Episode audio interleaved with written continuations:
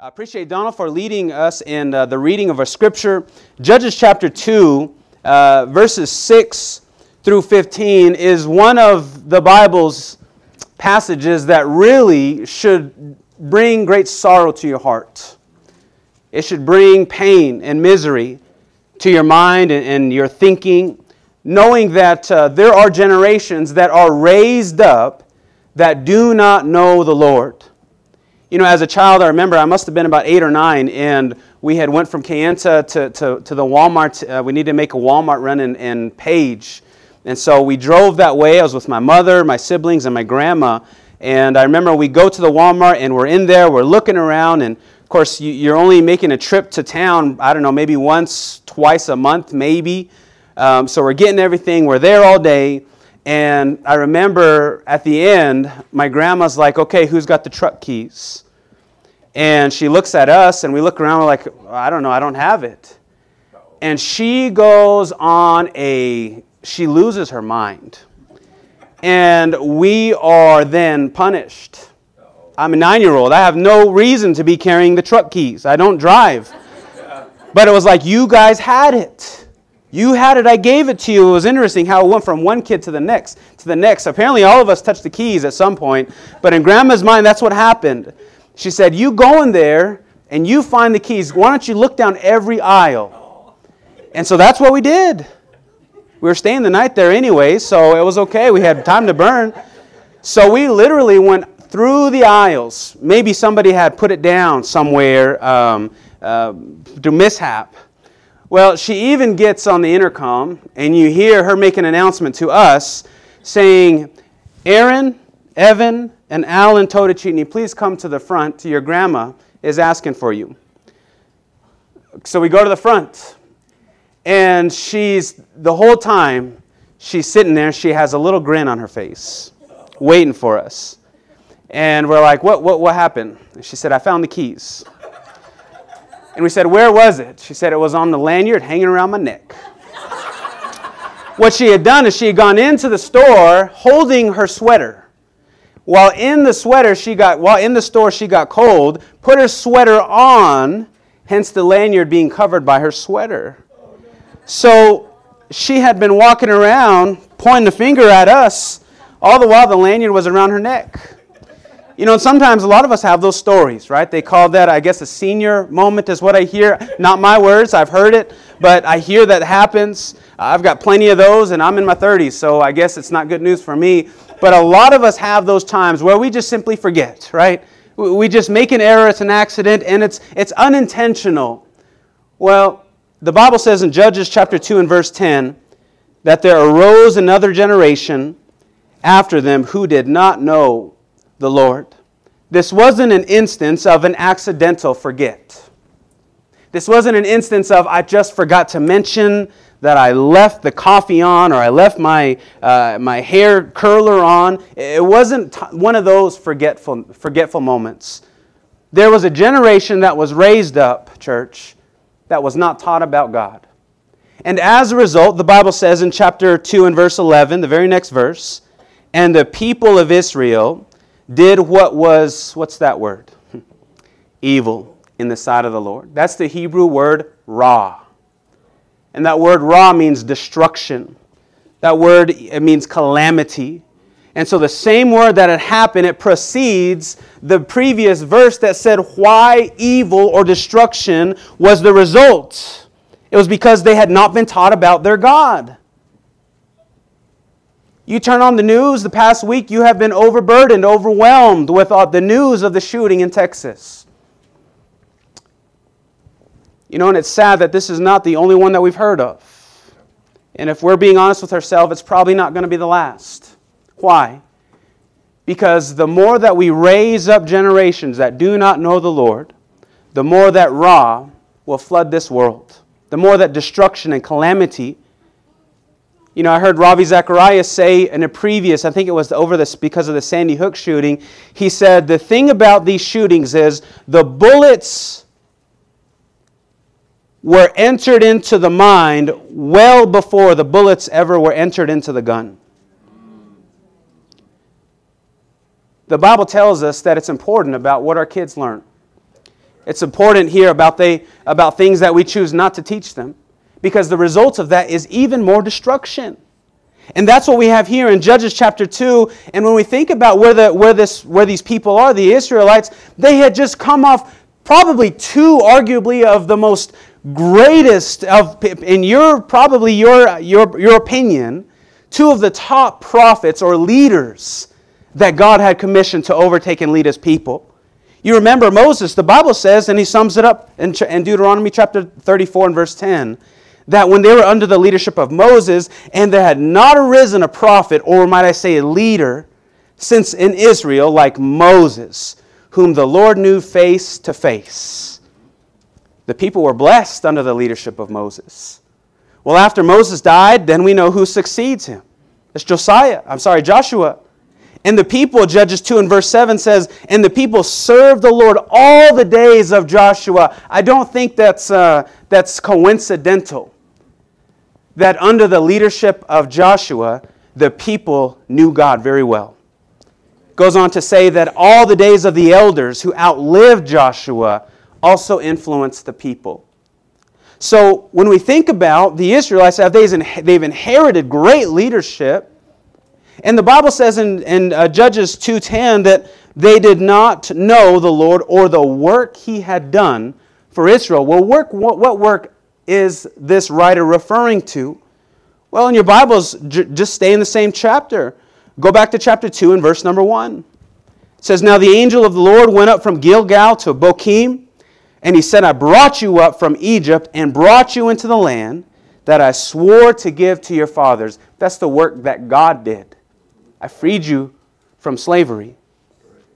As the Egyptians pursued you to take you back, I, through my servant Moses, parted the waters and allowed you to go through on dry land. I destroyed your enemies. I did that, God says. And notice this. He says, I will never break my covenant with you. And you shall make no covenant with the inhabitants of the land. You shall break down their altars. But you have not obeyed my voice, God says. Can you hear the pain in His voice? I won't forsake, I won't break my covenant with you. Whatever I promise to you, God says, I won't break it. I'm not that type of God.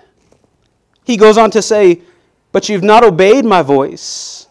What's this you have done? So now I say, I will not drive them out before you. There is a consequence of you forsaking me. And he goes on to say, but they, the people, they shall become like thorns in your sides, and their gods shall become a snare to you. As soon as the angel of the Lord spoke these words to all the people of Israel, the people lifted up their voices and wept. Interestingly, the name of the town there, Bochim, literally, the meaning of that Hebrew word means weeping. How fast we forget all the wonders that God has done in our lives. How quickly we forget. Think about your life and think about all of the obstacles you've had to overcome. And think about how you're sitting here alive today. Who did that? Not you. It wasn't your might, your wisdom, your strength, your creativity. It's God-given. There's no such thing in the mind of a child of God of self-made. It is God-made. And so when we think about what they did, the Bible says that there arose another generation of them who did not, number one, know the Lord, or number two, they did not know the work that God had done for Israel. There are two gods mentioned, and I, being the nerdy self that I am, I love to research these things. But the first god that you see, Baal.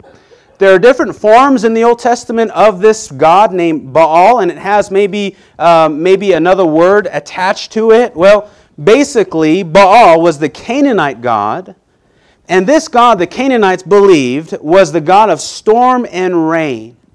Well, let me ask you this. If you are completely dependent on agriculture, how important is rain to you? It is livelihood. It's life or death, is it not? And so other people had come up with these gods and said, wow, there's a God, and man, we're so thankful for this rain because the rain is able to produce food for us. And so as a result, the god Baal was lifted up, and people of all nations came to know him as one of the supreme beings. They worshipped him. And they would go around and pass it along to other nations, and other nations had different forms of Baal. But this is why it says in plural, in verse number 11, at the end of verse 11 it says that they served the Baals, plural, because he had taken on different forms as a pagan god. The second god that's mentioned here is the Ashtaroth. The Ashtaroth is the goddess of war to these nations and fertility. So if you look at any of the idols or the images, it's depicted as a female goddess with many breasts. And that's supposed to depict that she is a god of fertility. She is a god that provides. Other nations knew her as Anoth. And so over and over, as you come up and you see these different gods that are mentioned, there's a reason why. Because they had attributed what Yahweh provides, and they had given that acknowledgement to other gods in different forms. But when we think about this idea of Israel being raised up, this generation of new God-fearing people, what was the first thing that corrupted their obedience or lack thereof? It was their knowledge of God. Church, if there's one thing we need to do today is to raise our children up about knowing who God is. Who is God? Why do we worship Him? Why is He important? You know, our girls, they go out and they play, and we've gone to the stage now where, you know, there are other kids that live next to us, and we're I'm hanging around right there by them, but we let other kids play, and there's a little boy, and he comes, and they're like, hey, I won't say his name, but we're going to church in a little bit. It's Wednesday night, and you should come. And he says, oh, I don't like church. It's boring. You should have seen the look on my daughter's faces. I mean, I thought I was kind of holding them back, you know. They were going to go after him. How dare you say that? And we had to explain to them, that was a teaching moment, not everybody's raised going to church. And that's a sad reality, but it is reality. But if there's one thing I can control in my household, it is serving and loving God is a regular thing.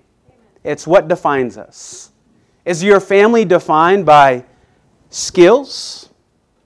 Do people look at your family and say, man, they're the athletic family? Do people look at your family and say, man, they got a lot of smart people in their family. They're educators. You know, one of the things that I make sure I do is the day that I die, that people will say he raised his family to be God-fearing. And that's it. That's it. At my funeral, if all that can be said about me is he raised his family to fear God, I'll be completely content with my life. And I pray that's the same for you. See, Israel had got into this mode of being passive in their faith. And God says, you forgot about what I did for you. How quickly we forget about all the wonders that God has done, both in this life and in the spiritual world. That He has, can you believe it? He has overcome death through the sacrifice of the giving of His Son's life. Man, you stop and pause about that. You should be grateful. And that's why in the Psalms, every time there's a theological statement or an outworking, it always ends with a praise God. Because you can't think about God and what He's done for you without ending with praising Him. You can't do it. When you really think about it, you're going to express how you feel, and that's gratitude. Somebody put, Israel apostatized, or basically fell away. Israel fell away not because it had forgotten, but because sin is ever forgetful. Listen to this. When the blind man sins, it's not because he does not see the creation which God created, but because sin is blind both in those who see and those who see not. Isn't that true? That that sin causes us to go blind. We can't see. We can't We don't appreciate all the things that God provides anymore because I'm so focused on what I want. I'm so focused on fulfilling my flesh, and as a result, I lose sight of God. There's a movie or a video that Josh had told me about some time ago, several years ago, but it was a film, not well known, but it was depicting Luke chapter 15 and the prodigal son. And the way that this movie had gone about it was, it used the biblical story, but it had a father and it had some kind of harlot, some kind of a prostitute representing sinfulness. And as his son, he says, and it uses, I think it's the violin. Is it, Josh, a violin? I think it's a violin. And this father raises this son up and he gifts this child a beautiful violin. And this child begins to play, and his father's teaching him and showing him different ways that he can make music, and it's beautiful. And they have a great relationship, and the kid grows older and older, and he's playing, and he's getting so good at playing, and the father begins to play with. And both the son and the father are making beautiful music. Then the scene switches to from in the home to outside. And outside, the movie goes that the son is playing, and he looks over to his right and he sees a beautiful woman out in the distance. Uh-oh is right, Larry. Yes, not every beautiful woman you see out in the... Okay. But he looks out there and he sees that she's also got a violin. And she begins to play a song, and he steps away from his father. You get where this is going. And his father notices, and he sees his son walking away, and he plays the violin harder. And the son walks away because he wants to get closer to the other woman, and she's playing harder. And as the son is walking away from the father, the father is playing like his life depended on it to get the attention of the son to come back to me. Don't go. And it isn't until he goes, and then he is in intimate relationship with her. And we know how the story goes in Luke 15, that it isn't until the son is lying in the muck, the mud, the filth of the pigs, that he comes to his mind. But that's what Israel had done. It had forsaken God. Two men put it this way: constantly meditating on the works of God promotes piety. It means I just want to do what God wants me to do. That's the result. When you're always meditating on God's works, he goes on to say, causing us to fear God, to believe in him, and to serve him. If you want to get your household to serve and to love God, talk about God all the time. Talk about him. Talk about it in everything he's done. Number 2, it says, as long as the remembrance of the mighty works of God continue alive, so long also does active gratitude, covenant faithfulness, and endurance. That's how you promote it. Is we're all about what God, who God is and what he's done. When we think about what the Israelites should have done, we have several examples of what they were supposed to do. Just 4 chapters later, we're going to read about one of the judges by the name of Gideon. What did Gideon do that they should have done? It says in Judges 6:28 that when the men of the town rose early in the morning, behold, the altar of Baal was torn down. Who did that? It was Gideon. It says, and the Asherah beside it was cut down. That was the command from God. Or one of my favorite passages is to read about King Josiah and how he became just everything God wanted in a leader. 2 Chronicles 34, starting in verse 3, the Bible says, for in the 8th year, that's a typo there, of his reign, while he was still a youth, Josiah began to seek God of his father David. He was 16 years at this age. And in the 12th year, he began to purge Judah and Jerusalem of the high places, the Asherim, the carved images, and the molten images. So they would cut it down. Church, there are a lot of lowercase g gods in our lives today that we need to do this too. What are we pursuing as a church, as a family, as you personally? Yes, education is important, but it's not everything. It's not worth it you loot your soul over. Yes, sports are great. It's a great way to get you into college, but guess what? At some point, you're going to be like me, and we're just talking about glory days. There's nothing else for it. What do I have to show for it? My body's beaten down more than it would have been if I didn't do sports. My mom has cleared out all of my trophies. I go back home, there's nothing on the wall anymore for me. It's my youngest sibling. She's got the wall space now. But we will sacrifice to the God of education. We will sacrifice our children to the God of sports. We will sacrifice our children to the God of just being favorable in this world without knowing, or even in the sadder case, with knowing that it will all mean nothing in the end. If knowing all that you're doing is going to impact your child's life so that they will choose God in their adulthood, would you be willing to cut those down? Sometimes we need to do it. And so I was looking around, and I was trying to find some practical application. I went to the Barna group, and you can go here. It's very interesting. It's this database where they do polls, and polls of Christians, loosely used. And they poll them and all kinds of stuff, and they just report this data. Well, in this article that said, how do I make a vibrant spiritual home?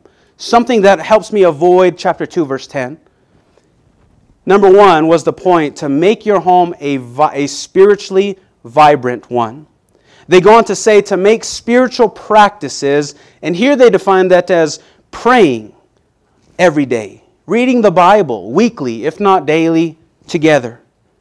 Number two, spiritual conversations, make that regular. Don't make it a church-only thing. As you're driving, again, you're with certain people and you're on the drive, you're going to hear about God making the world. You're going to hear that. Number three, it says hospitality, right? We did a whole study on that, meaning literally in the Greek, a lover of strangers. They said, defined here, hospitality is welcoming non-family. Family is easy to have in, right? Well, some of us are like, yeah, sometimes. But family, hosting family, that's a great step, but hosting non-family is even better because the home gets into this mode of having guests over, talking politely to them, serving them with whatever you have. Number four, families that Barna recognized as vibrant families practiced the following. Of these vibrant families that they considered, 32% of households came together for game night as a family. Just us, and we're going to play whatever game. We were blessed to go join the Barnes family for game night. And man, that got competitive real quick, but we loved it. They did that regularly, you know. It was something they did. It was like, okay, we're having somebody over. Samuel whipped out a table from behind the corner, and somehow 7 seats appeared, and they you could tell they did this regularly. It wasn't new. So as a result, we had a great time. 63% of these vibrant families eat breakfast together. 75% eat dinner together. That is such an important time. To come together to talk about how you guys are all going to approach the day, and after the day is done to say, here's how our day went.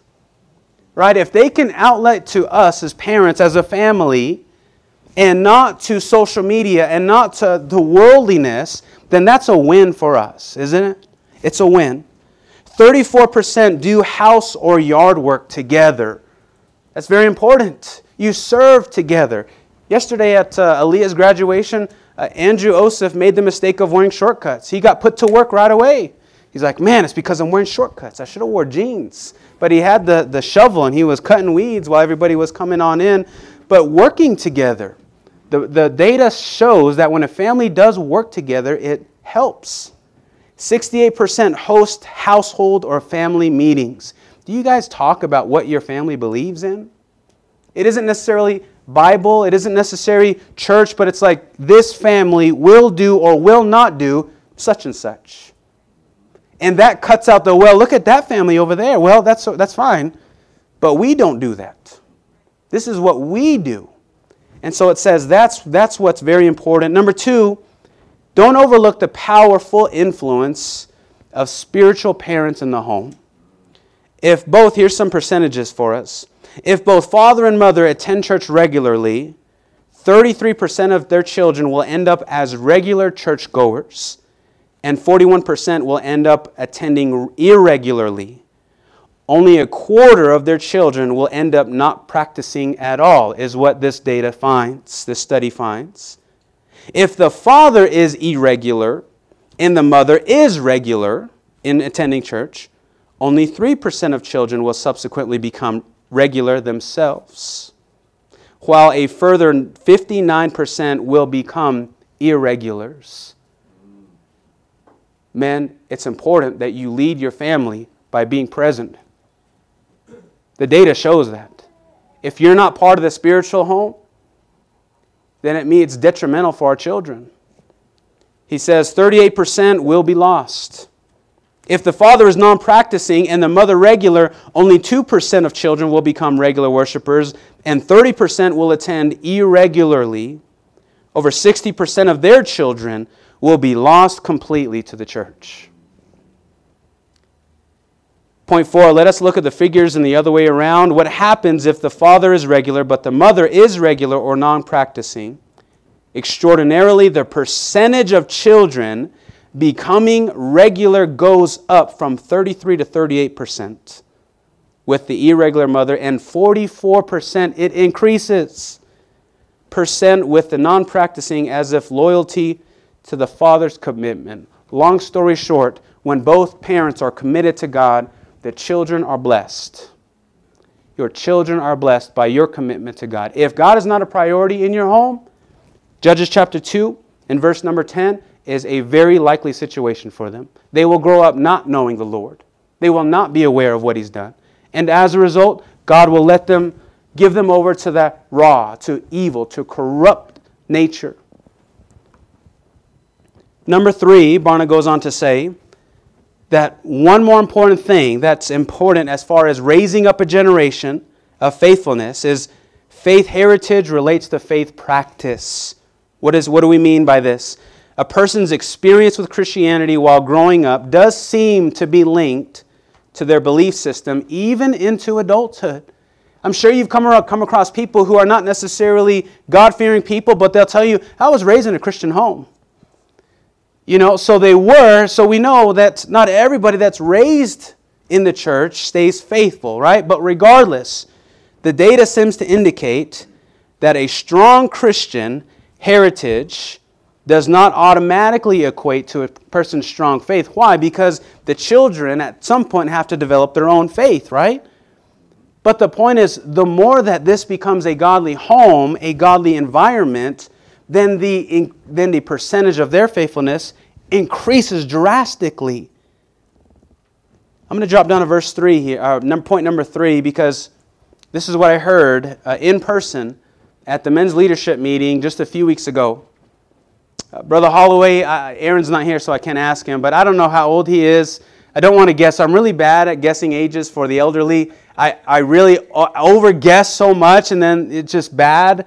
But he was an elderly man, and he said something when talking about the youth and their falling away. He said this, I was not converted by any church program.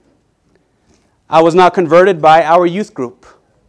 I was converted by the faithfulness of my mama and my daddy. And he's been a long-time elder at the church at Tonto. Matter of fact, the Bible he was using belonged to his mom. The Bible he used today belonged to his mom. When the leaders, I'll say, and you say, I don't have kids. Well, you're influencing someone. Your faithfulness will bleed onto others. And they will have a great impact because of your desire to fear God. We'll end here. If there's one thing that we can learn, if one thing that we can take away from Judges chapter 2, because we do not want to follow into that, right? And I want to make sure we understand the world is going one way, but as many people that we can contact here If we could just say, okay, within these four walls right now, if we can do this, then that's great. Joshua 24, verse 14, now therefore fear the Lord and serve Him. Serve God how? In sincerity and in truth, and put away the gods. Church, if there's something you need to put away this week, find one. We all have them. They may not be idols in our closet that we worship and bow down to, but they're in our lives. Find a god and tear it down this week. He says, put away the gods which your fathers served beyond the river and in Egypt, and serve the Lord. Amen? Amen. I want to encourage you that you are not the only person that is struggling with this. Everybody in this room is. But we are commissioned with gathering one another to say we can do better. We are held to a higher standard, and that's great. So we embrace it. And so if you need to make changes, which you do, and I need to make changes, which I do, together we make changes that allow us to look more like Jesus Christ. If you have not become a Christian, if you don't know how to become a Christian and you're unaware that the gospel teaches that one must hear the word of God, repent of his ways, proclaim his name as Lord and Savior over your life, and then you're baptized into water and then raised up to a new life, then you're a Christian, New Testament Christian. If you haven't done that, then today is a great day to take care of that.